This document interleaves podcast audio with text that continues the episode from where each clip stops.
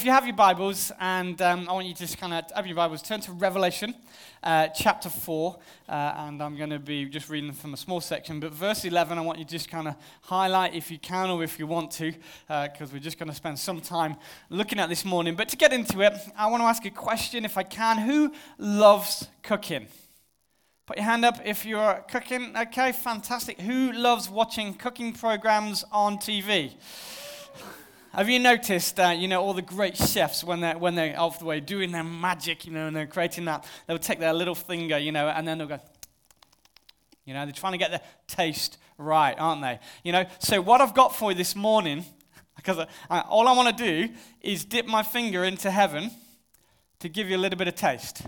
And that's all I can do. And you'll, you'll understand because when we get into this subject, you know, um, if you've ever gone swimming in the ocean and, and dived into that, you know, the ocean is a vast depth of thing. Heaven is so huge, so big, it is indescribable. And in half an hour, I want to be able to describe something about heaven. And that's why I can only give you a little bit of taste on your tongue. You want to discover more, you're going to have to go away from here and go, God, would you show me more of heaven? Would you study more of heaven in the Bible? Would you kind of start to look for more of heaven and earth, and then you're going to start your journey of discovery. And I kind of commend you to do that. And, we will start in the book of Revelation, which does talk, by the way, a lot about heaven. So, chapter 4, it says this As I looked, I saw a door standing open in heaven. Same voice that I'd heard before spoke to me like a trumpet blast. The voice said, Come up here, and I will show you what must happen after this. And instantly, I was in the Spirit. And I saw a throne in heaven, and someone sitting on the throne, and the one sitting, and someone sitting on it. And the one sitting on the throne was as brilliant as gemstones, like jasper, carnelian, the glow of an emerald circled the throne like a rainbow.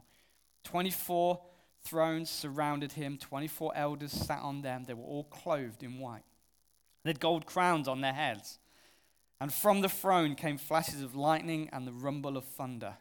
And in the front of the throne were seven torches and burning flames, and the sevenfold Spirit of God. In the front of the throne was a shiny sea of glass, sparkling like crystal. And in the center and around the throne were four living beings, each covered with eyes, front and back. And the first of each of these living beings was like a lion, the second an ox, the third a human face, the fourth was like an eagle in flight. Each of these living beings had six wings, and their wings covered over their eyes, inside and out, day after day, night after night, they kept saying, Holy, holy is the Lord God Almighty, the one who was, who is, and is still to come. And whenever the living beings give glory and honor and thanks to the one sitting on the throne, the one who lives forever and ever, the 24 elders, they fell down, they worship the one sitting on the throne and the one who lives forever and ever, and they lay their crowns before the throne, and they say this You, are worthy, O Lord our God, to receive glory and honor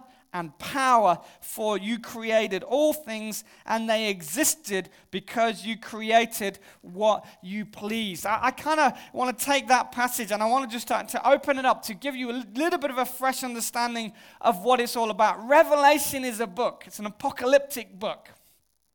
And most people think apocalypse is about the telling of bad things happening. That's the wrong understanding of what apocalyptic means. Apocalyptic means hidden, it means uncovered.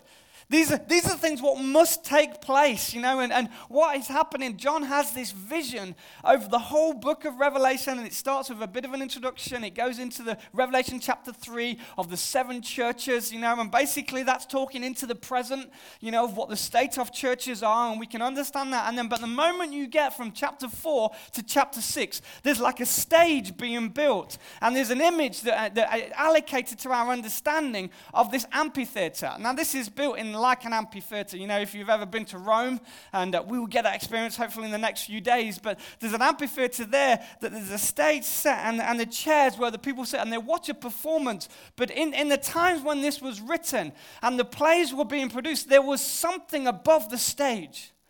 And it was called a divine presence. It was called a divine voice that sat above the stage. And when a moment on the scene of that play started to get where you got to the limit of an actor's ability to convince you of the point, when there was a complex plot or a complex thought, then the attention would go to the voice above the stage that would bring understanding that would bring an explanation just to, it's like the narrator that we have in plays like that. That's why we have a narrator because it's too complex for everybody to catch up. We have a back voice in our movies we watch which has got slightly deep tone isn't it? Which explains to the to the watcher what is going on. Revelation is a book. You'll read about things happening and then you will get messengers all the way through the book of revelation as they speak into this is what is going on and that's either an angel or the voice of God speaking, and you'll get in and out, you'll get an, an explanation. And I don't know about you, but if God chose you to have a revelation of heaven, how on earth would you be able to describe it to me what that was like? It was like thingy, majiggy, Bobby, what you call it, you know, I just, ah.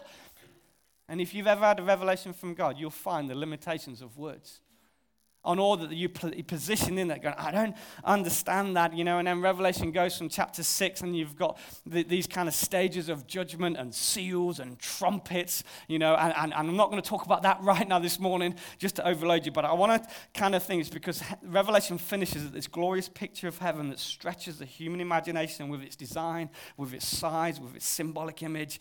And it's got this vision that invites people to come and receive God's eternal promise. It's huge. It is massive. And that final prayer, come, Lord Jesus. In chapter 4, it says, Then I saw.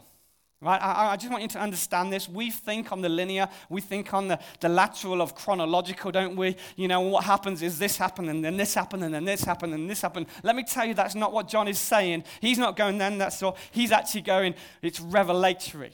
It's, it's a lifting up of his understanding. So when he says, Then I saw, he said, Here is my thinking. Suddenly, I am seeing something bigger. I'm seeing something wider. Right now in this church, I want the Holy Spirit. You cannot discern the things of God without the Spirit of God.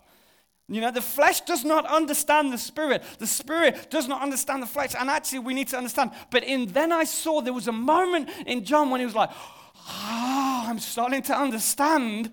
And, and these images start to, to flash in front of his eyes. And, and, and every image, it's not literal. It's not like you, you're kind of, you've got these four beasts in the eye, isn't it? You've got this lion and the, and the ox and the human face, you know, and the, and, and the eagle. And you're trying to imagine that into the literal and in the natural, thinking that's what happens in heaven. No, it's symbolic.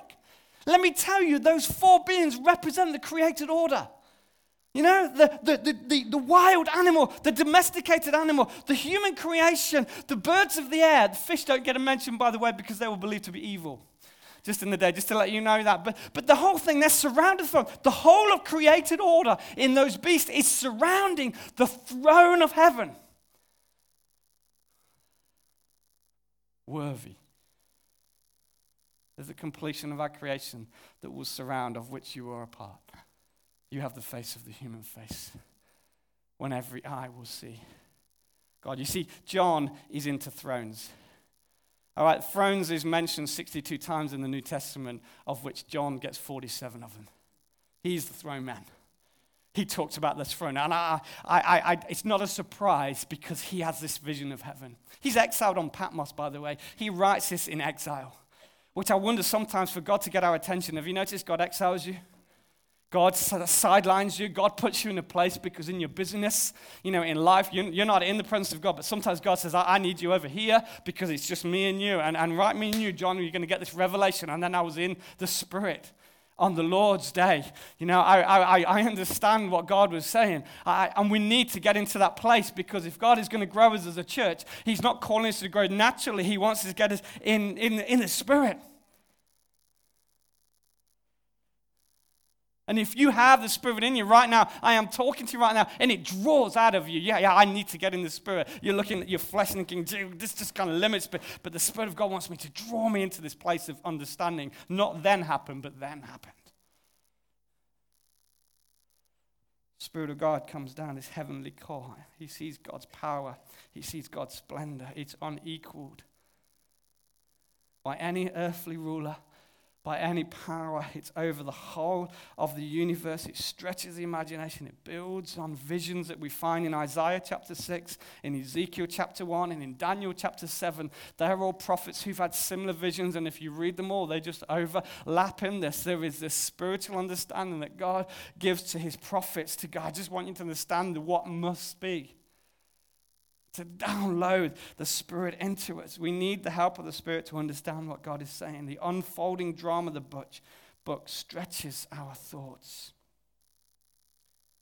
You see, I, I found in writing this, in thinking about this, I felt not in a sense personally adequate, but my ability to tell you what I, I was thinking, dreaming, totally inadequate. See, words are but a vague shadow of the volumes that we mean little audible links. They are chaining together great inaudible feelings and purposes. So words are inadequate, but it's all we've got to communicate what we're trying to say. There's a tension between language and meaningful communication, isn't it? Have you ever said the right thing and the wrong thing at the same time? You understand what that means, isn't it? What I hear is the right words, but what you're communicating is either in the wrong way or in the wrong heart, and, and, it doesn't match up. And you, you get that in your spirit. It's not right. So here's an example. Fine. That word, what it's communicating and what it's presenting, are two different things of meaning, you know? And the Spirit basically is able to isolate divine spirit and matter, and we know what the truth is, comes out of that. Aldous Huxley said this in spite of language, in spite of intelligence and intuition and sympathy, one can never really communicate anything to anybody. See, in English, there are orphans and widows, but there's no words for parents who lose a child. Interesting, words have limits to our ability. That is why we need the Spirit. If you could say it in words, there would be no reason to paint. Art has this ability for us to express. And John writes this text in Revelation 4, verse 11, which I want us to hold for the next six weeks and understand it. It's very short. You should be able to remember it over this period, but you are worthy, O Lord, to receive glory and honor and power, for you have created all things, and for your pleasure they are and they were created. You are means you exist. You exist. And, and if you're in this place coming in just searching for God, I want to declare that just over you that God exists. He has always existed. Before you ever came to being, He is bigger than you. He is greater than you. He is higher than high and clever than you. You know, we're just kind of this tiny dot in the, in, in the scope of God. And this morning is about you understanding that incredible God in your life. You are worthy. You deserve this. You know, so the heavens are high on the earth, you know, and things like that. God is comparative and superlative, by the way, which means comparative. If you said the heavens and God, God is bigger. That's comparative. Superlative means God is bigger than anything, everything, all things. He is bigger than, isn't it? You know, some of you who likes Chelsea as a football team, you know, who likes Man City. You know, you know, the whole thing about football is all about who's better. You know, but God is better than Chelsea. Surely. Liverpool fan. No, it's just, you just it's this whole thing. God is bigger, He's higher. He is the ultimate God, the most God, the highest of the high. Oh Lord, you are worthy. Oh Lord means my master, my supreme authority to receive. Okay? This is the real thing because I, I need you to get beyond your language. When we say that, we think, God, am I giving you glory? No, you're not. To receive, He is worthy to take it. All right? So when we're talking about the highest glory and honor in heaven, who can take it? Because if it was there and I said, come on, take it, you would look at it and go, I can't. I, I, I am not worthy to take that. I, I am not considered, but Jesus is. Jesus is worthy to take it. You're not giving Jesus glory. You're not giving him honor. You know, the actual word is a reverse in our translation. It, it's, he is receiving it. He is worthy of our praise. He is worthy of our honor. He is worthy of the whole power of this universe, and, and he's taken unto himself. That's how big God is. Are you already at the limit of your understanding? But, but that's okay, by the way, because you hit your rational minds. I'd hit that in the week, but I need you to get into the spirit because your spirit is not. Because your spirit, given by God, gets this. It understands how big and it's going, yes, and your brain's going, but your spirit's going, yes and amen. Glory. Well, I want to tell you what glory means. I want to really help you. I, I kind of love the construct of words. But let me tell you, by, by the way, glory does get confusing, not in your intellect, but you're going to go, what you're about to say does not help me at all because glory is a word that we use to describe the indescribable. Rachel said, I can't do this, but I want to.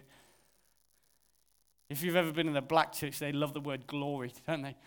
They say, glory. It's a word that we use to summarize God, the glory of God. It talks about the abundance of God.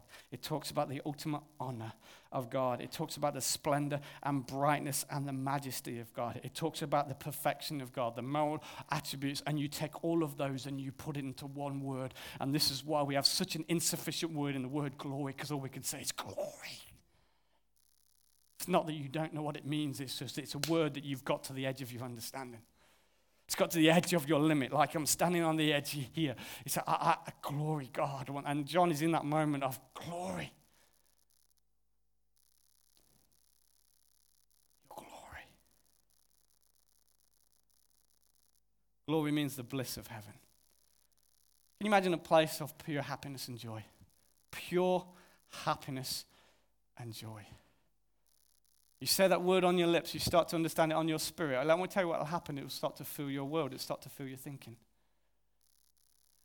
You understand what glory means and you say it more. Suddenly, I've noticed as I've said it and started to pray, it kind of almost, I, I start to step into this bubble of glory. Start to step into the goodness of God, the majesty of God, the brilliance of God. It's the highest opinion of judgment ever. It's the brightest splendor that you can ever see. It's the most glorious condition and the exalted state that exists. 2 Corinthians 1, verse 20 For all God's promises have been fulfilled in Christ with a resounding yes and amen through Christ and ascends to God for what? His glory. You know, we want the yes and amen, but it's connected to the glory. I don't know if you knew that when I studied this and it popped out. I'm like, we've been talking about yes and amen and God's promises, but they're, in, they're found in his glory, they're found in his presence. We're in this woo moment when glory fills the room. You don't know what it, it doesn't get better than that. Have you ever been in a restaurant and you've tasted it? It's the best food ever. Until next time you go to another restaurant, it's the best one ever, isn't it? You know, in the presence of God, it is the best ever. There is no greater place when you're in the glory of God. It doesn't get better. And people look at you go, You are nuts. And you, no, no, no, you haven't t- tasted the glory. Oh, you need to taste some of this glory. See, worship. Get, have you ever got to the point of worship when you just go, ah, like, everyone looks at you, go, you are weird, isn't it? It's going to be quiet in church, by the way, for the next one month, because Rose is going on holiday. Have you noticed that? She knows the glory, though. Oh. You are the best. You are the wow of wows. You are the excellent of excellencies. You are the best of the best, the highest of the high, the greatest of the great. When you get that, I'll tell you what, there's, every song that we sing in worship is, is not good enough to describe how God is. You're always on the edge because, like, when you worship according to the Spirit, there's something, you're bigger than that. That's why words just can't get there. You need the Spirit.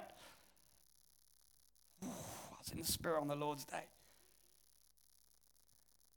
Numbers 20, verse 6 says Moses and Aaron went from the presence of the assembly to the door of the tabernacle of the meeting. Tabernacle in the Old Testament is where they met God. And they fell on their faces, and the glory of the Lord appeared to them. I, I love the Old Testament because there was a leadership structure by which they knew the glory of God. God had somehow limited his glory to be revealed in a tent. Anybody ever been camping? That's his glory right in the middle. You see, in the, the, the Old Testament, Hebrew language is used, but the word glory has got, just got, a, I think, a slightly better understanding of the word, you know, and all the wow and wow and the greatest of great, it means all of that. But let me tell you what the Hebrew talks about. It's about weight. The weight of God's glory. Not weight as in W A I T, when you're going to come, God. The W E I G H T. There is something that happens when God comes into the room when wow is not just the amazing wow, but the wow is.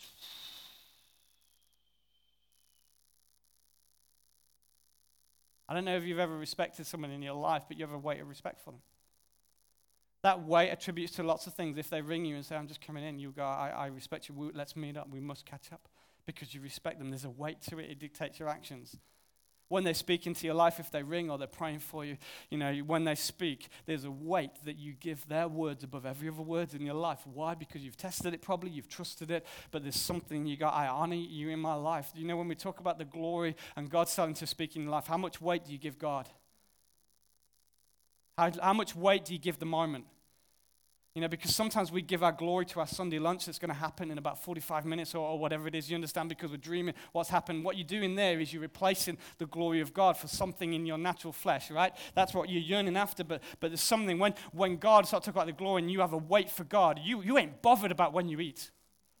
Man does not live by bread alone, but by every word that comes out, out of the mouth of God. There's something in your spirit. So that's it. I forget lunch. I need God, and that's not because I'm going to preach for a long time, by the way, just to let you know. Your lunch is going to be fine. You can still worship while you eat your lunch. But superlative, by the way, God is better than a roast beef dinner or a nut roast if you're vegetarian, or whatever it is. You know, God is huge and bigger than that. So wait. And they would bring the ark into the temple. And then they would gather around that ark and they would position it, everything, and then they would consecrate the ark. And the musicians and the singers would come in, and the people would praise God. And in that moment, the glory would fall. Two cherubims on the top of the ark. And God would meet between the two cherubims. There's a word that the Jewish people use called Shekinah glory. Not in the Bible, by the way.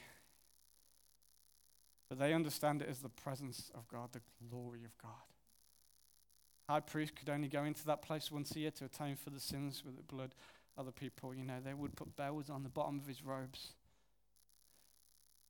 I am so glad that this system has changed because I would have to go in on behalf of your sin. Right? And looking from where I'm standing, don't look great. Mine don't look too good either, by the way, just in case you're thinking doing that. You understand, but as he's walking, you know, and the bells are ringing, they know he's alive. See, if it was me and I was in my humanity, I might stop just to, to scare my team to see if Aaron's died in the presence of God. There's no thud, we're all right. You, you understand, the glory of God was there. It was protected. There was a big, thick curtain, curtain thick the size of my fist. Quite incredible when Jesus comes, rips the curtain, by the way, because the glory is not confined to human tent.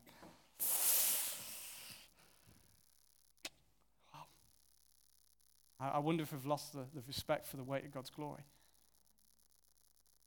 I, I think we've lost a bit of respect for silence because sometimes silent in the silence God brings his glory. Woe is me, for I am undone. It doesn't mean his fly was low. It just means he was. It's the weight. Glory the Lord filled the temple. God's glory is the manifestation of his person, his power, his majesty. Sometimes we see it in a thunderstorm. You know, Job writes a thunderstorm. We get a, little bit of that. Sometimes we see it in the plagues. That God, in His judgment, you know, was revealing His glory, His manifestation. You know, He was He was changing a political environment, a superpower. You ever understood that? We just read them as stories. He's actually shifting the nations, the most powerful superpower in the world, and God is going, whoa, whoa, no, no, no, you do not oppress my people. You do not put your foot on the neck and break the neck. You don't know who you are taking on, Sonny Jim. And so he says, I, I command the whole universe, and, and, and if I say it's going to move against you, it will move against you. And this is the God we worship. I, I think we've dragged God to our understanding, to our, our mates, rich, you know, to where I'm going for. And God is bigger than that. He is a big, he's a superpower of superpowers. Mount Sinai he calls Moses up to the top and reveals himself. God's glory in the Old Testament fills those structures. In the New Testament, you get the word for those structures, the tabernacle or the tent. Then your bodies are tabernacles or tents of the Holy Spirit. You know what? You are designed to hold the glory of God. My ears are burning right now. I feel it. I, what is that? It's flesh. But when you come into Christ, you become a spiritually alive. God wants to pour in His glory and go, whoa.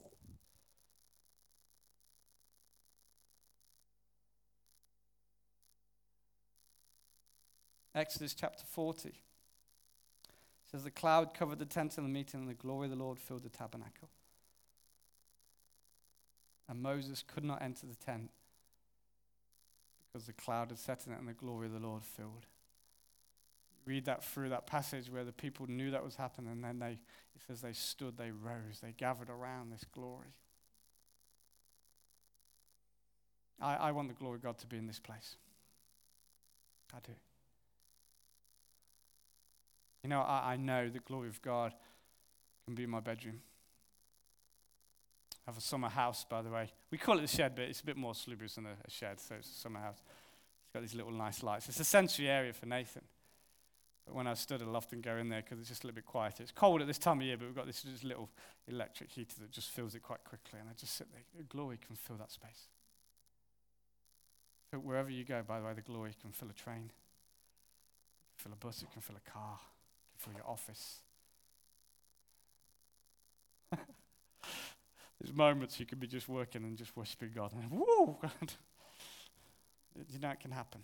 It's not worked up, it's not an emotion, but when, you, when you're in the Spirit, God reveals His glory. Jesus is the glory of God, by the way. John 1, verse 14 says, The Word was made flesh and dwelt amongst us, and we have beheld His glory. The glory is the only begotten the Father, full of grace and truth. I, I think Jesus is the light of heaven. I think Jesus is the bliss of heaven. I think Jesus is the glory of God. I think we've downgraded Jesus a little bit too. When you look at Jesus, you're not just looking at a carpenter, you're looking at the Son of God, the Son of God's glory. A name above all names. Prince of Peace, the morning star, the anointed one. The Messiah. There's a moment in, in the, in the um, scriptures when Jesus takes Peter and John up to the Mount of Transfiguration, as we now know, and, and the glory comes down. I, I love this, by the way, because we've got the Old Testament where the glory of God is in the tabernacle, and then we have Jesus being appeared, you know, and you know when he was born and glory shone around? We love it, and we're going to sing these songs in a few months, aren't we? I want you to sing it differently over these lowly shepherds in a dark hillside, suddenly the, he- the heaven is open. Saw a window in heaven open. And on that mountain, you know, you've got Peter and John and the two people that he's growing. And they get that revelation of the glory of God. I, I love Peter's response, classic. Should we build a house? Should we build a summer house? No, Peter. Jesus, goes, no. You are the carrier of God's glory. You know, you've got to move the glory from the top of the mountain to being among the people. You understand the journey into the spirit of his people. This, this, the church isn't a building, by the way. The church isn't a wall. The church is not a program. It is a people. You are the church. You carry the glory of God when the world see your good deeds, so that men may glorify their Father in heaven. How does the world see glory? How does the world see the wow of the wow, the best of the best, the highest of the high? They look at you. You know, the devil is telling you you're rubbish. He's telling you you're a failure. He's telling you of your shortcomings, you know, for we've all sinned and fallen short of the glory of God. He loves that scripture. But it's that is not the whole revelation of Scripture because it was for your glory. He took us in a no place, in a nowhere. And He sent His Son to die for our sin. That we might be carriers of this glory. Yeah, we're broken, I know. That. We're not perfect. I have inadequate words this morning. But I have something of the Spirit of God that wants to come in and reside in you. Acts 22, verse 11. Paul writes, And when I could not see for the glory of that light, you know the Damascus Road? We've put a new light in the kitchen downstairs. new LED light. I call it the Damascus kitchen now. The walk in, just like, ah. But Paul had this revelation of God when God just shone him blinded them with his light. God wants to do that this morning. More glory. When the glory fills your room, you know it doesn't get better. Right now, God is preparing you to receive his glory. When you realize that God is the best, God is the wow of the wows, God's the excellent the excellent, is the highest of the high, the greatest of the great. The bliss of heaven starts to come on this, on you. Romans chapter 9, verse 20 see, He has made you so that the riches of His glory shine even brighter on those to whom He shows mercy. You were prepared in advance for His glory. Who believes the Word of God? I'm declaring that over you. You were made for God's glory. The wowness to shine, the light to come out of you, to emanate out of you. Moses had this great phrase and he said, Show me your glory. God reveals himself. They're chatting friend to friend. You have these moments. And this is what I want you to do in your life, Moses. And Moses says this If you do not go with me, I'm not going anywhere. I'm not budging an inch. I want to know your presence. Show me your glory. I think in the church, we, are good with the concept of presence. God, I'm, I'm aware that God is around. We're not so good with the weight of God's glory. We've got to move from presence to glory. Let me tell you, because that I can tell you that weight of God's glory shifts attitudes in the presence. If you're negative, if you're struggling with sin, you know the weight, it shifts that out because it says there's no place for sin in my glory. There's no place for tiredness or bitterness or angst, you know, and just leave yourself behind because I'm going to fill you right now. I want everybody to stand because I think there's a desire in this place for that glory to touch them. Just close your eyes and just before you and God, open your spirit to Him. Words of for me are coming to an end. I've only positioned you on a precipice. Do you want God's glory in your life? Do you want that revelation? Just close your eyes and say, Oh God, I'm opening my spirit, not your head your spirit.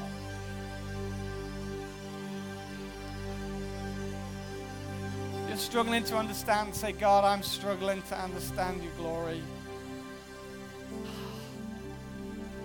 Unless a man be born again, he cannot enter the kingdom of heaven. You may not be born again, the spirit of truth. You may have that light which I've taught. Here's a moment now, just while we're just getting ready to receive the glory. This could be your start. You haven't had that spiritual transformation inside, and you know God is going, Let me in. I want to come in. Just say, God, come in right now. Come by your Spirit. Forgive me of all my sins. I recognize Jesus is the glory of God. Just, just do that. Right now, you'll start to feel love. You'll start to feel a lightness. You'll start to, whoa, wow, whoa, that's nice. For those who've experienced God, you're just reminding the goodness of God. And just say these things Show me your glory.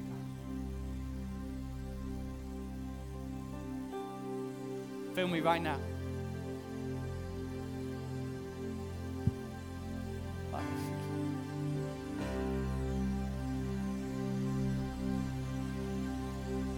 Some of us speak in tongues here, by the way. And I know it's just a, a, very simple way of connecting with the Spirit of God. I just want you gently just to speak in tongue, just to sing to the same key that the music is. There'll be a sound of heaven that's going to come into this place.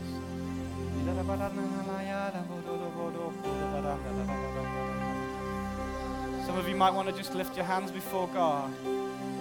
God is found in the praises of his people.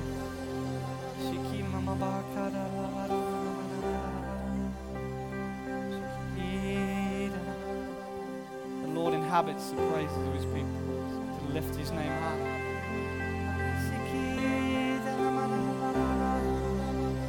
You've never heard speaking in tongues before. All I can describe it is as a heavenly language that allows you to connect with God, that actually moves out your rational way of thinking, and it's a spiritual language.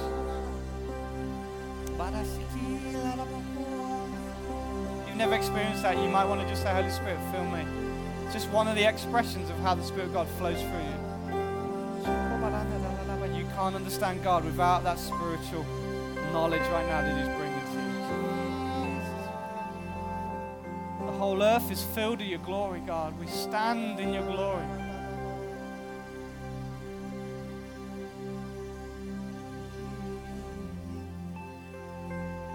You know, in this place, God is going to speak to you. Some of you are feeling tired. You're starting to feel a strength coming from God. We're not doing anything. We're not even praying for you. It's you and God. I'm not appealing to your rational thought. It's your spirit.